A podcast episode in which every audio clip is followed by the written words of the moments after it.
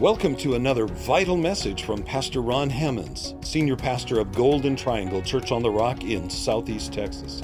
We're so glad you're joining us. For more information about Golden Triangle Church on the Rock Ministries, visit our website, cotr.com. Enjoy the Word. Let's pray and open up our hearts to hear what God has for us this evening. Father, it's in the name of Jesus that we pray, Lord, and we ask you, Lord, God, to, to, to, let your Holy Spirit, Lord, cover the distance, Lord, the physical distance tonight, God. And Lord, we pray, Father, Lord, for people all over the world. We ask you, God, that your Holy Spirit, Lord, would open our hearts, Lord, and our minds, our ears, Lord, and cause us to understand what the Spirit is saying to us, Lord, that we might know the hope of our calling, Lord. God, the glory of our inheritance, God, the riches, Lord, that you have for us waiting, God, in heaven. And Lord, also, God, the great opportunity that we have to share the Word of God with others, Lord, who are sitting in darkness or in need. We ask these things tonight, Lord, as you bless us and make us a blessing in Jesus' name. Amen. Amen. For some weeks now, in fact, this is the fifth week that we have been sharing from some of my favorite Bible characters and what I have learned from them. You know, I, have learned so much through life from the Bible characters here in the Word. Many times people imagine that this word uh, can get old and cold, but it is not an old and cold word. It's a living word.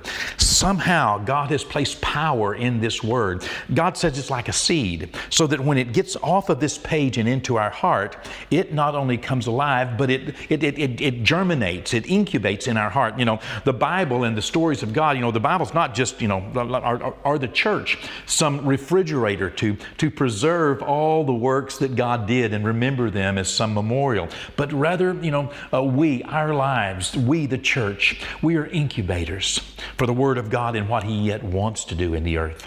This is a wonderful history book. It is great and it contains a lot of stories. But more than that, it's a roadmap for our lives. This Word jumps off the page. It's going to jump off the page tonight. And it's going to give you some direction it will also answer some of the questions in your life and it will set you up for success. So get ready to hear God's Word. You know, the Old Testament uh, is a story, a picture, if you would, that God was painting of about 4,000 years. How that God brought Messiah, dealing with generation after generation after generation, choosing people in each generation, and sharing their stories with us. He was on a journey to bring Messiah. He had a plan, and he worked through people to bring Messiah to a lost and a hurting world. In the Old Testament, God judged sinners and dealt with sinners. In the New Testament, something amazing happened. The Old Testament, 4,000 years. The New Testament covers a period relatively of about 40 years. That's the heart of the Gospels and the epistles.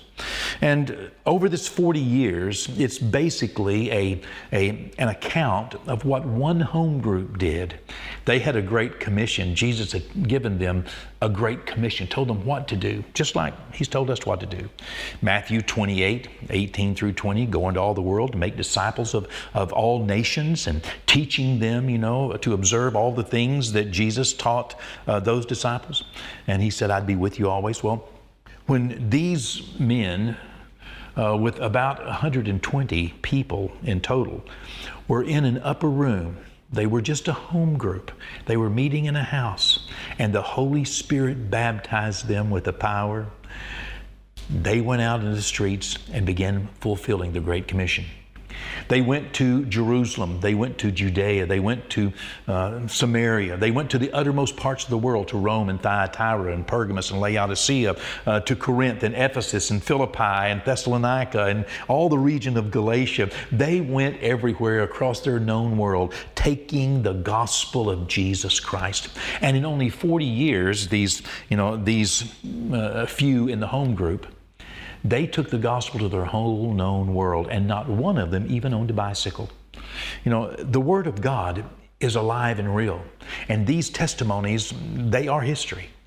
They, they are church history, Bible history. But uh, they're also, as I said, a roadmap. They're instructions for us.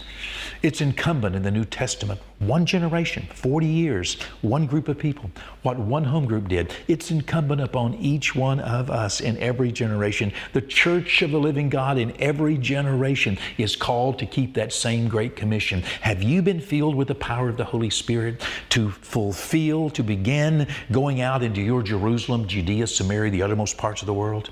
Well, let me encourage you. Receive the Holy Spirit and the power of the Almighty and begin fulfilling the Great Commission. You know, there's no distance in the Spirit. We are gathered together. Isn't it wonderful? You know, uh, that, that through church online we can still gather together and share the Word of God. That's what the Apostle Paul says. Whenever you're gathering together, he said, uh, uh, he, he wrote, and he, he said, you know, know that I'm with you. I'm with you in spirit. I'll, I'll be right there with you in spirit. You know, the Holy Spirit is here with us and we are gathering together unto him in the name of Jesus. And right here, he is in our midst. Well, have you found 1 Samuel chapter 25 yet?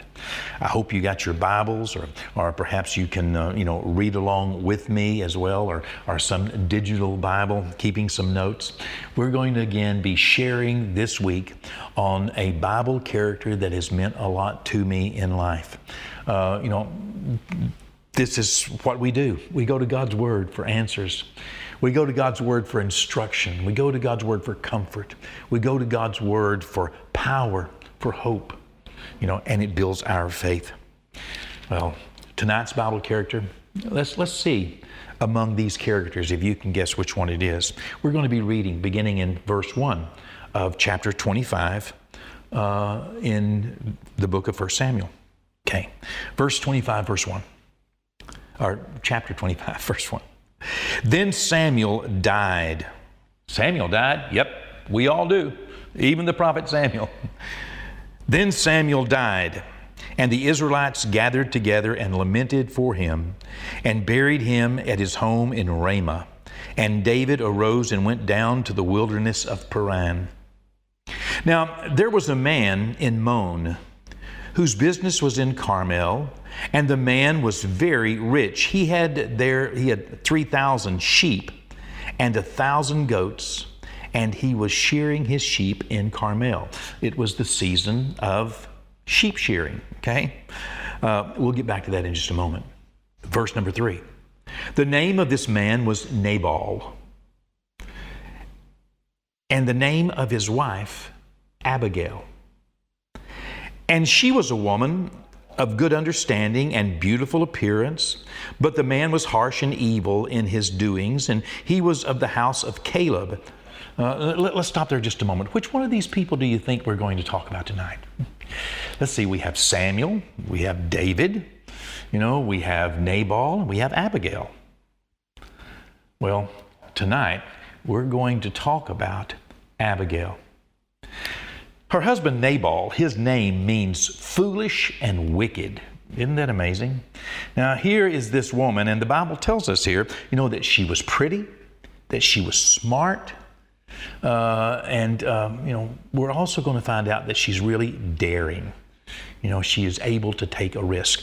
Daring in the sense that she is willing to take some risk in order to do what she feels is best for her family, for her household, and for her future, and for the future king, King David, that she really believes is going to be given the kingdom shortly. Well, let's pick back up verse number four.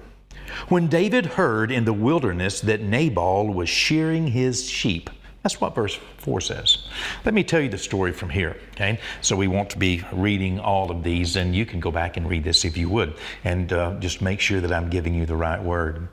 But David heard that this very rich man named Nabal was shearing his sheep. You see, sheep shearing time is a very important time. Sheep and goats are raised in that part of the world in that day and also in this day for the wool and the hair that they produce. You know, and that wool and hair is used to make clothes and also to take to market. And so the reason that you raise these animals was not primarily for food, even though you did eat them, but primarily they were for this. Uh, this product that they, you know, produced, the hair and the wool. And so sheep shearing time was a very important time. It was harvest time. It was a very prosperous time. It was a time whenever, you know, these uh, uh, people who owned uh, 3,000 sheep and, you know, goats, that, that they were just coming into a lot of wealth. It was also the time of the year whenever you wanted to cull or weed out your flock if your flock was getting older, some of the older goats, some of the older sheep were no longer real producers. And so, you know, you wanted to replace them with younger ones. And so many times uh, during this particular time, once you got the last harvest or what you expected was, you know, the last of your great harvest, uh, if you could afford it, you would cull these out. And, you know, sometimes they would be, you know, sold cheap, you know, um, to someone else or, or to the poor who may not could afford you know, the young sheep. Sometimes, and many times, they would be slaughtered and used for food, and, and other times uh, uh, slaughtered and given away, uh, are given away to be slaughtered. So it was a time when, when people were getting rid of their sheep and goats anyway, and it was best for them. And so David heard it was sheep shearing time, and David had 600 men and their families that he was taking care of.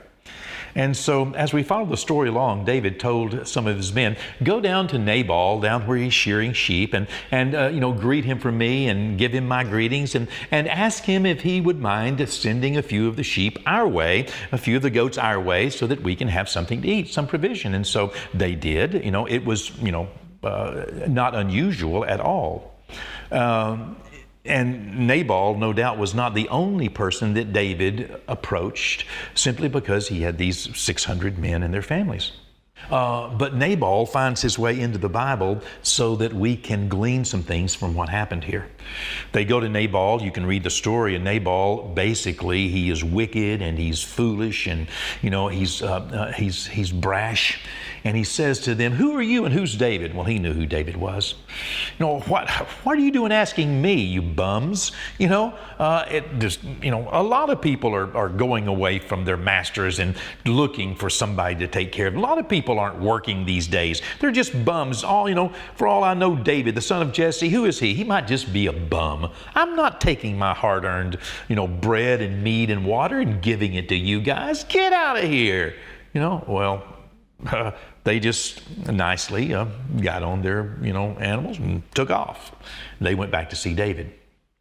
Well, this really concerned Nabal's servants because Nabal's servants knew exactly who David was, and they also knew who David's men were because these servants had kept these sheep and these goats, had kept the flocks all that season out in the wilderness. And, and in that area, you know, uh, there were a lot of uh, land pirates, a lot of uh, marauders, a lot of renegades, a lot of uh, bands uh, from other countries and also from within uh, Israel's own territories that would, you know, come by and, you know, steal and kill and, you know, um, I mean, kill even the servants and, and abuse them and, you know, take advantage of them and, and you know, steal the sheep and the goats. But the servants knew that David and his men had been honorable. And oh, they were afraid because they knew what kind of man David was. They had been watching him all season and his men, and they knew that this was one tough guy. You know, he was not going to be disrespected. And in the in that particular culture, in that Bedouin culture of that day, and also of this day, you do not disrespect someone in front of their friends or their family, or you know, uh, and and this was not going to be taken well. No doubt they had seen David's men protecting them against others, and they knew that these people were, you know, they were not a, you know, uh, they're not somebody to talk to like Nabal had talked to them. So they found Abigail. In fact, uh, uh, uh, verse 14 says that uh, now one of the young men told Abigail, Nabal's wife, saying, Look, David sent messengers from the wilderness to greet our master, and our master reviled them. But the men, they were very good to us, and we were not hurt, nor did we miss anything as long as we accompanied them when we were in the fields. Now, here they're giving uh, Abigail a really good report of David and his men. And, uh, you know, the, the, Bible continues to tell, uh, you know, that, that, you know, we're, we're afraid, the servant said. We're afraid. Sure enough, when David's men got back to David and told him that Nabal had been so ugly to them, and acted so mean and, you know, just, you know, uh, disrespected David in such a way. David said, Okay, everybody, saddle up. I'm paraphrasing. Saddle up and get your swords. Uh, we're going to pay Nabal a visit. And I tell you what, I'm going to kill him and everyone, you know, every man in his household. I'll kill every man. I love what the King James says right there. You can read it. Uh, you know, the King James is very picturesque a very flowering, um, a flowerful, um, colorful language. Okay, and uh, he said, "I'm going to kill every man among them." And so they take off riding. Well, at the same time, Abigail, this smart, beautiful, daring woman, no doubt younger than her husband Nabal, as we presume, knowing that he's foolish, knowing that he's wicked, knowing that he's miserly, knowing that he's, he's selfish, and knowing that he's a brute, uh, she yet knows as well that uh, he's her husband, and she wants to do what she can to protect him. So she takes provisions and gathers a lot of provisions, you know, mead and raisin cakes and, you know, all kinds of things and wine and everything. Loads the donkeys up, tells the servant, servants load them up, and she takes off, hoping to, to uh, intervene, hoping to catch David before he, you know, gets to their house. And sure enough, she does. And uh, the Bible tells us that, uh, that verse 23. Now, when Abigail saw David, he was on his way, you know, to her house to, to kill everybody or kill all the men. Now, when Abigail saw David, she dismounted quickly from the donkey, fell on her face before David, and bowed down to the ground. Verse 24. So she fell at his feet and said, On me, my Lord. Oh, you know, on me. Can you imagine that? On me, my Lord. On me let this iniquity be. And please let your maidservant speak in your ears and hear the words of your maidservant. You know, uh, listen, she said to David, she, you know, got off, she fell on her face, and she's got all these, you know, donkeys behind her and servants, and she has all this provision, and she just begs, you know, let let this iniquity of Nabal fall on me. Uh, you know, uh, you know, do do to me whatever you will. You know, uh, uh, please listen to me though. Just please listen to me. And she goes on to tell him, listen, you know, I, I know that you are called by God. I know that the hand of the Lord is upon you, and in, in days to come, she's looking to his future. She's looking to the king's future. She's looking to the future of her nation. And she said, In days to come, Whenever you look back on your life, if you kill Nabal and all of the men in his household, then you will regret it, and it will be a, a you know a, a, blotch on your record. It will you know a, a, blemish on your record in your heart and your life, and you'll regret it. Why you know uh, don't don't do this. You are the Lord's anointed. Don't do this. You know. David listens to her. And she says in verse 28 Please forgive this trespass of your maidservant. For the Lord will certainly make for my Lord an enduring house, because my Lord fights the battles of the Lord, and evil shall not be found in you throughout your days. Wow. Here she is looking to his good, to her husband's good, to her household. She doesn't want her servants to lose their life or lose their jobs, you know, um, lose their livelihood. She's doing the best she can. You know, um, David says, okay, thank you. I'm going to let Nabal off the hook. You've interceded for him. You're a fine lady. God bless you. Thanks. Thanks for keeping me from doing this harm. Well, she turns around and goes home, and David turns around, takes provisions for his, for his men, and, and goes on his way. When she gets back home, uh, the Bible says that she did not tell her husband beforehand that she was going to do this. But when she gets back home, her husband is having a party. It's sheep shearing season. They've just, you know, uh, you know, finished a great harvest, and so he's having this party, and he's already drunk. You know, uh, she's pretty wise here, very wise. In that she realizes what my dad told me uh, years and years ago. He would tell me, son, you, know, uh, you can't talk to a drunk man. You know, uh, they'll say anything. You know, uh, they'll promise anything. Uh, tell them, listen, if you want to talk to me, talk to me when you're sober. He said, it's, it's just fruitless. Drunk people waste your time and will say anything. And whatever they say won't make any difference to them when they sober up. Uh, my dad uh, worked with AA, uh, both in Arkansas and Texas, for a number of years. I remember listening to him on the phone, and he would tell people, they'd, they'd come by the house, and he would say to them, Listen, why don't you give me a call before you take that first drink? Or give me a call when you sober up.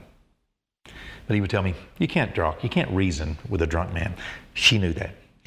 She saw he was drunk, she didn't say anything. She just went on to bed. But the next day, you know, this woman was wise. The next day, whenever he woke up, she told him. And when she told him, I've, you know, uh, uh, I did something that you're not going to like. The Bible says that he basically had a stroke. He became like stone. His heart just, I mean, he became, you know, just, and then in 10 days, he was like that, just couldn't speak, couldn't move, you know, anything. It's, a, it's, you know, it's basically a stroke. And what happened? He died. You know, the story of Abigail is a very complex story. Very complex in that Abigail went outside of the Word and I believe outside of the will of God. Now, don't shoot me down, okay? Not everything you read in the Bible that turns out to the benefit of people was ordained by God. The Apostle Paul would later write to us and say, Listen, you know, why, if my sin actually does God some good, then why am I judged as a sinner? And, you know, he, he went in this argument listen, we, we are judged and held accountable for everything that we do. Uh, and, you know, you cannot accomplish the will of God by going outside of the Word of God. Now, Abigail, in her attempt, listen, this is very complex, but it's really very simple. In Abigail's attempt to save her husband's life, she killed him. In Abigail's attempt to keep her servants from losing their job, they lost it anyway. Now, Abigail is a marvelous story, and I've learned so much from her. It's very important that we not mix up the Word of God to where it becomes hypocritical. Uh, I believe that God had a myriad of ways to have taken care of this. And, uh, you know, He does take care of whatever we put into His hands. The Bible says He works all things together for good to those that love Him and called according to His purpose. But that does not mean that God makes all things happen, nor does it mean that God agrees with everything that we do, even if it turns out okay. We, we, we, we are not, uh, you know, outcome based driven, we are word driven and we leave the outcome to God. God is going to have His will and have His way, whether we follow God or whether we don't follow God. That's what Esther was told. Queen Esther was said, "Listen, God is going to have His way. He'll, he'll you know, uh, but you know, do it and do it right." She went outside of what she knew uh, that her uh, husband wanted. She went outside what she knew that. Um, she knew she was disobeying. And it ended up, as I said, her husband died by her hands. There could have been a number of other ways it happened. But nonetheless, uh, when he did die, David heard about it and he sent for Abigail. He knew her to be a smart, beautiful, daring woman, willing to risk, willing to make her best decision, trying her best, even though, as I said, she ended up you know, killing the very one she was hoping to save. And she ended up losing the very things that she had hoped not to lose. But she did. David sent for her, and she came and she became, as we understand, a very good wife to David. Now, what do we learn from this? What have I learned in my life from this? And, uh, you know, you may learn a lot of other lessons. But number one, first thing that I'll share with you, uh, the, the lesson I've learned from Abigail, is that God looks on our heart and not just our actions. And He will, you know, God looks on our heart. He judges us after our heart. Uh, you know, the motivations of our heart, the intentions of our heart. You know, she was motivated by something godly. She did something questionable. I know it's very complex, uh, but we stand before God innocent through Christ not through our own actions or inactions. It's not about what we do and don't do, but we do not have the authority given to us in Christ to go outside of God's Word hoping to do God some good. You know, uh, you can't lie and cheat and steal hoping that somebody is going to, you know, get saved because you lied to them. That's, that's not the will of God. That does not mean that God's not going to take it if you give it to Him and, and, and you know, uh, bring salvation or, or uh, accomplish something good. God works all things together for good to those that love Him and are called according to His purpose. But that does not mean that all things are His will. Don't get those two things mixed up. But thankfully, God judges us after our heart. That's what I found in Abigail. He looked at Abigail's heart. God loved her, you know, and God, you know, fixed it and blessed her. Uh, but I, I can't tell you that he agreed with her. I don't know uh, because I know that uh, it stands so much against the law that she was under at that time. Um, a second thing that I learned from Abigail is that our everyday decisions have consequences. You know, uh, every time I come to a decision, like, you know, uh, Abigail faced decisions you know, I realize that farther down the road, these decisions will have consequences. Some intended consequences and some unintended consequences. You know, her decision had a consequence that she intended. You know, uh, David did not come and kill everybody. But there was also some unintended consequences. And no doubt it cost her and others quite a lot. It's important that we realize that every decision we make has a consequence. And we need to continue to put these consequences, uh, and not just our decisions, but to put our future in God's hands. Okay? And if you happen to make a bad decision and you see consequences or you experience consequences, you can continue to put those in God's hands and God will still make a way from you. God delivers us from everything, even if we cause it to ourselves. God is still so good, He delivers us. You know, um, even uh, like, like a Psalm says, even when we act like a fool, basically, uh, talking about David whenever he went into uh, Gath and went into the enemy's camp dragging Goliath's sword and was captured. He, he ended up acting like an idiot, but the Lord delivered him. There's a door through which God will deliver us when we give our consequences to Him. And a third thing tonight to understand it's very important to realize that uh, God wants us to take some risk. That's one of the things I love about Abigail is that Abigail was a risk taker. Be a risk taker. I'm not saying going outside of the Word of God. Don't, you know, don't uh, mix those two things up. But Abigail's nature, no doubt her nature, that's the reason these servants went to her to begin with, I believe, is because they knew that, you know, she would, you know, she would figure out something. She was smart, she was pretty, and she was daring. And she had the ability it took to take a risk to put her life on the line for others that she cared about. When you are willing to put your life on the line, it's like what Jesus said no greater love has any man than this, he would lay down his life for his friends. She went to David and she laid her life down. Let this iniquity be on me. And then she asked him to forgive her. Let me bear his burden. Let, uh, let me stand in that gap. You know, all that was one, all that is a picture of godliness and grace.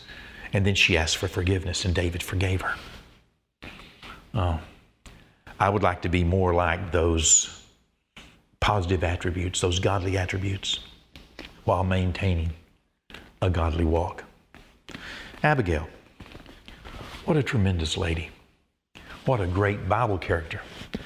And what dynamic lessons we learn. Let me encourage you realize that God has a plan for your life. And He's going to look at your motivations and your intentions. You're not going to get everything perfect. You're not going to always make the best decisions. But always have the best heart. You can control that. Don't be selfish. Don't be churlish, as Nabal is called. Don't be foolish.